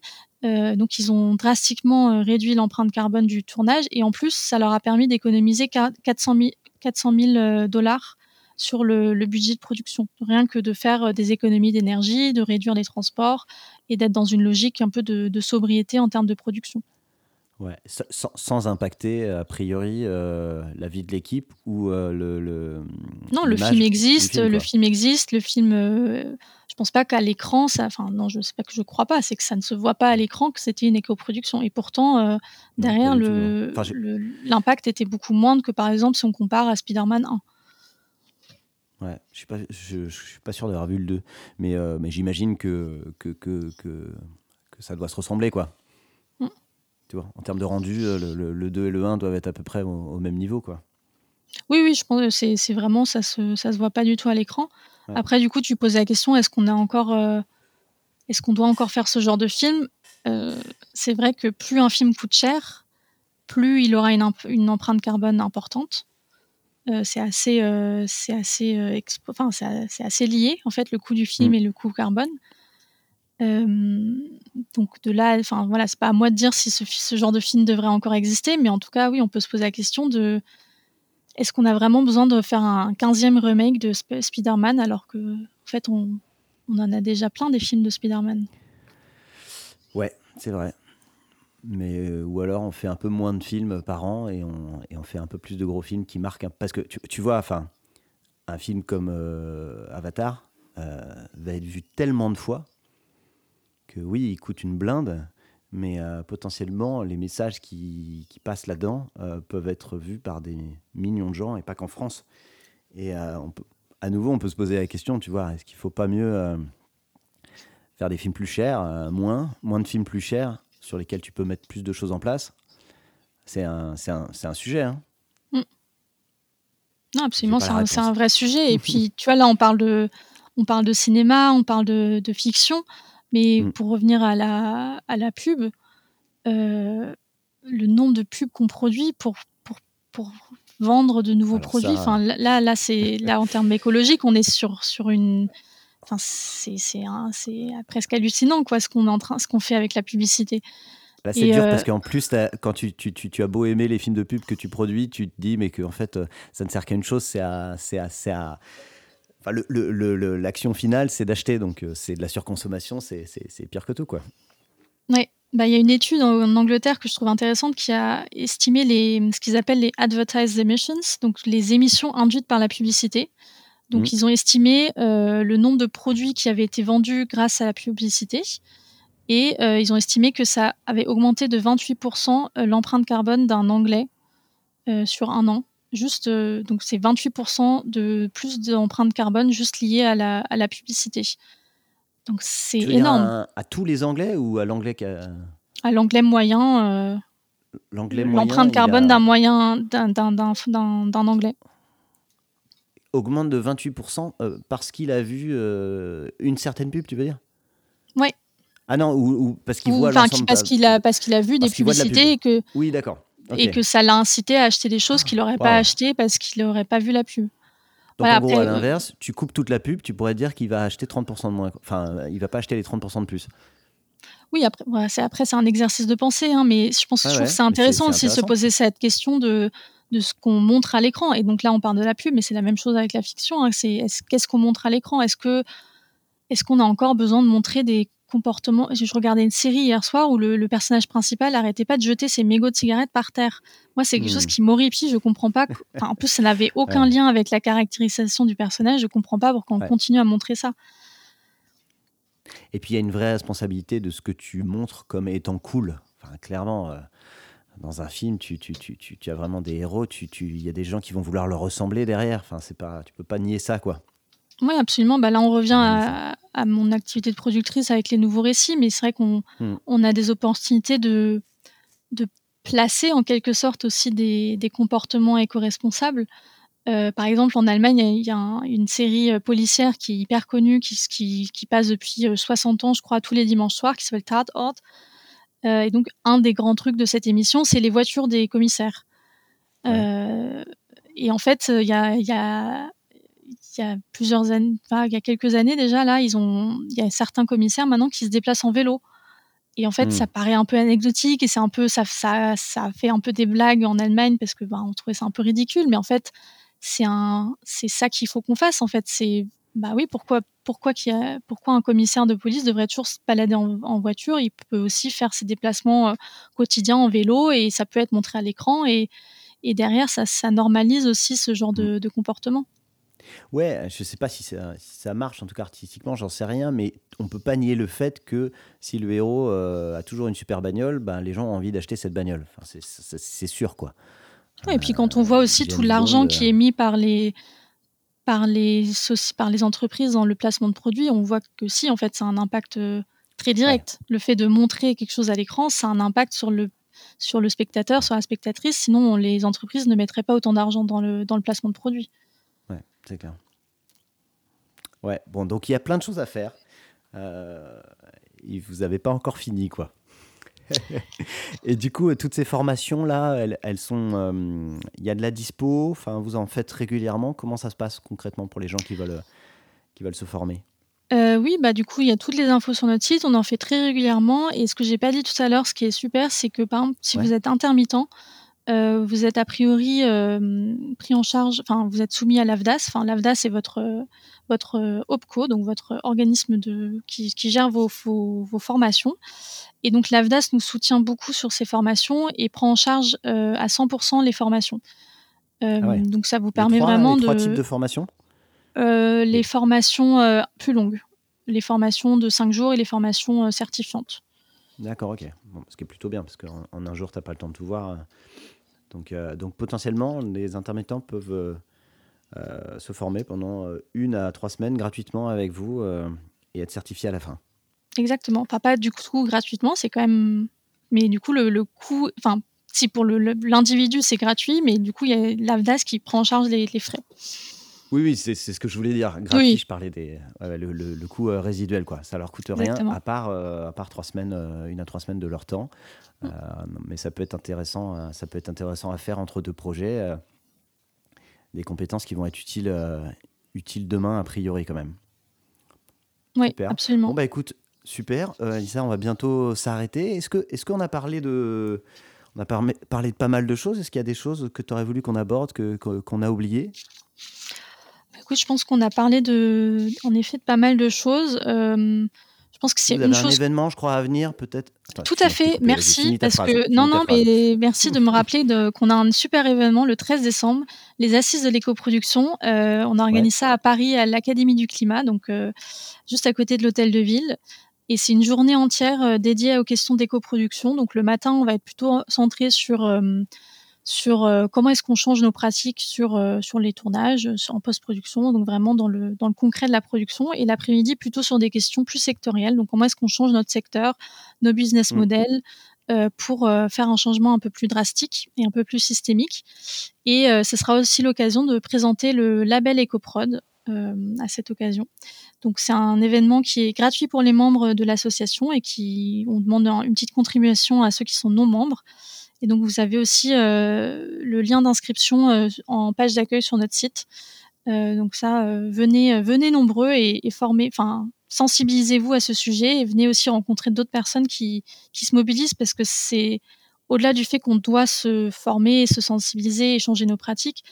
je pense qu'on est aussi beaucoup à ressentir une forme d'éco-anxiété, de, de, pression aussi de, faire notre part. Euh, et mm. c'est, bah, ça peut être très, très anxiogène. Et je trouve que le meilleur moyen de, combattre cette anxiété, c'est d'une part de se mettre en action et d'autre part de, se rendre compte qu'il y a plein d'autres gens en fait qui se, qui se mettent en action, qui ont plein d'idées euh, et qu'en fait on peut aussi faire de l'innovation différemment, l'innovation dans la sobriété. Ouais, non, mais ça c'est clairement, clairement. Hein. Peut-être que les gens euh, qui auront écouté ce podcast se, seront un peu dit que, que, c'était la merde et qu'il fallait qu'on n'allait pas s'en sortir. Faut pas, faut pas s'arrêter là. Faut, faut, faut, aller le 13 décembre euh, à cet événement, euh, voir d'autres gens qui sont qui ont envie d'avancer et, et, avancer ensemble parce que ça peut, ça peut aussi créer des opportunités, des nouveaux projets, des choses. Enfin, tout ça, tout ça, ça doit être positif parce que de toute façon, on est obligé de le faire. Donc il faut, il faut y aller. Il faut que ça soit positif, quoi. Exactement. Et ça l'est, puisque rien que tu le disais tout à l'heure, hein, ça permet de mettre autour de la table des gens qui se parlent jamais et de réfléchir ensemble à des solutions. Et rien que ça, c'est même en termes de, de, de, de, nouvel imaginaire, je trouve que c'est beau. Ouais, ouais, carrément. On va rester sur cette jolie, euh, sur cette jolie note positive pour la fin, Alissa. Très bien. Trop bien. Je te remercie beaucoup en tout cas pour, euh, pour tout ça. Merci euh, à toi. J'espère qu'il y aura plein de monde le 13 décembre ou, ou plein de monde qui ira sur le, le site d'EcoProd, donc au moins pour aller tester le, Carbon Clap, là, peut-être pour, euh, pour s'abonner à la newsletter si vous voulez suivre tout ça, et puis euh, potentiellement aussi euh, faire des formations, hein, parce que c'est partiellement, en tout cas, financé pour certains, donc faut pas, faut pas hésiter pour en savoir plus. Trop bien. Merci Alissa. Merci beaucoup. À bientôt, salut. À bientôt, au revoir. Merci d'avoir écouté cet épisode jusqu'au bout. On a besoin de vous pour faire découvrir ce nouveau podcast. Si vous voulez nous aider, il y a trois choses simples. Envoyez-le autour de vous, le bouche à oreille c'est ce qui marche le mieux. Abonnez-vous pour ne pas manquer les prochains épisodes et mettez-nous une superbe note 5 étoiles si ça vous a plu. Et surtout, n'hésitez pas à m'envoyer un message par email sur le podcast de la Merci et à très vite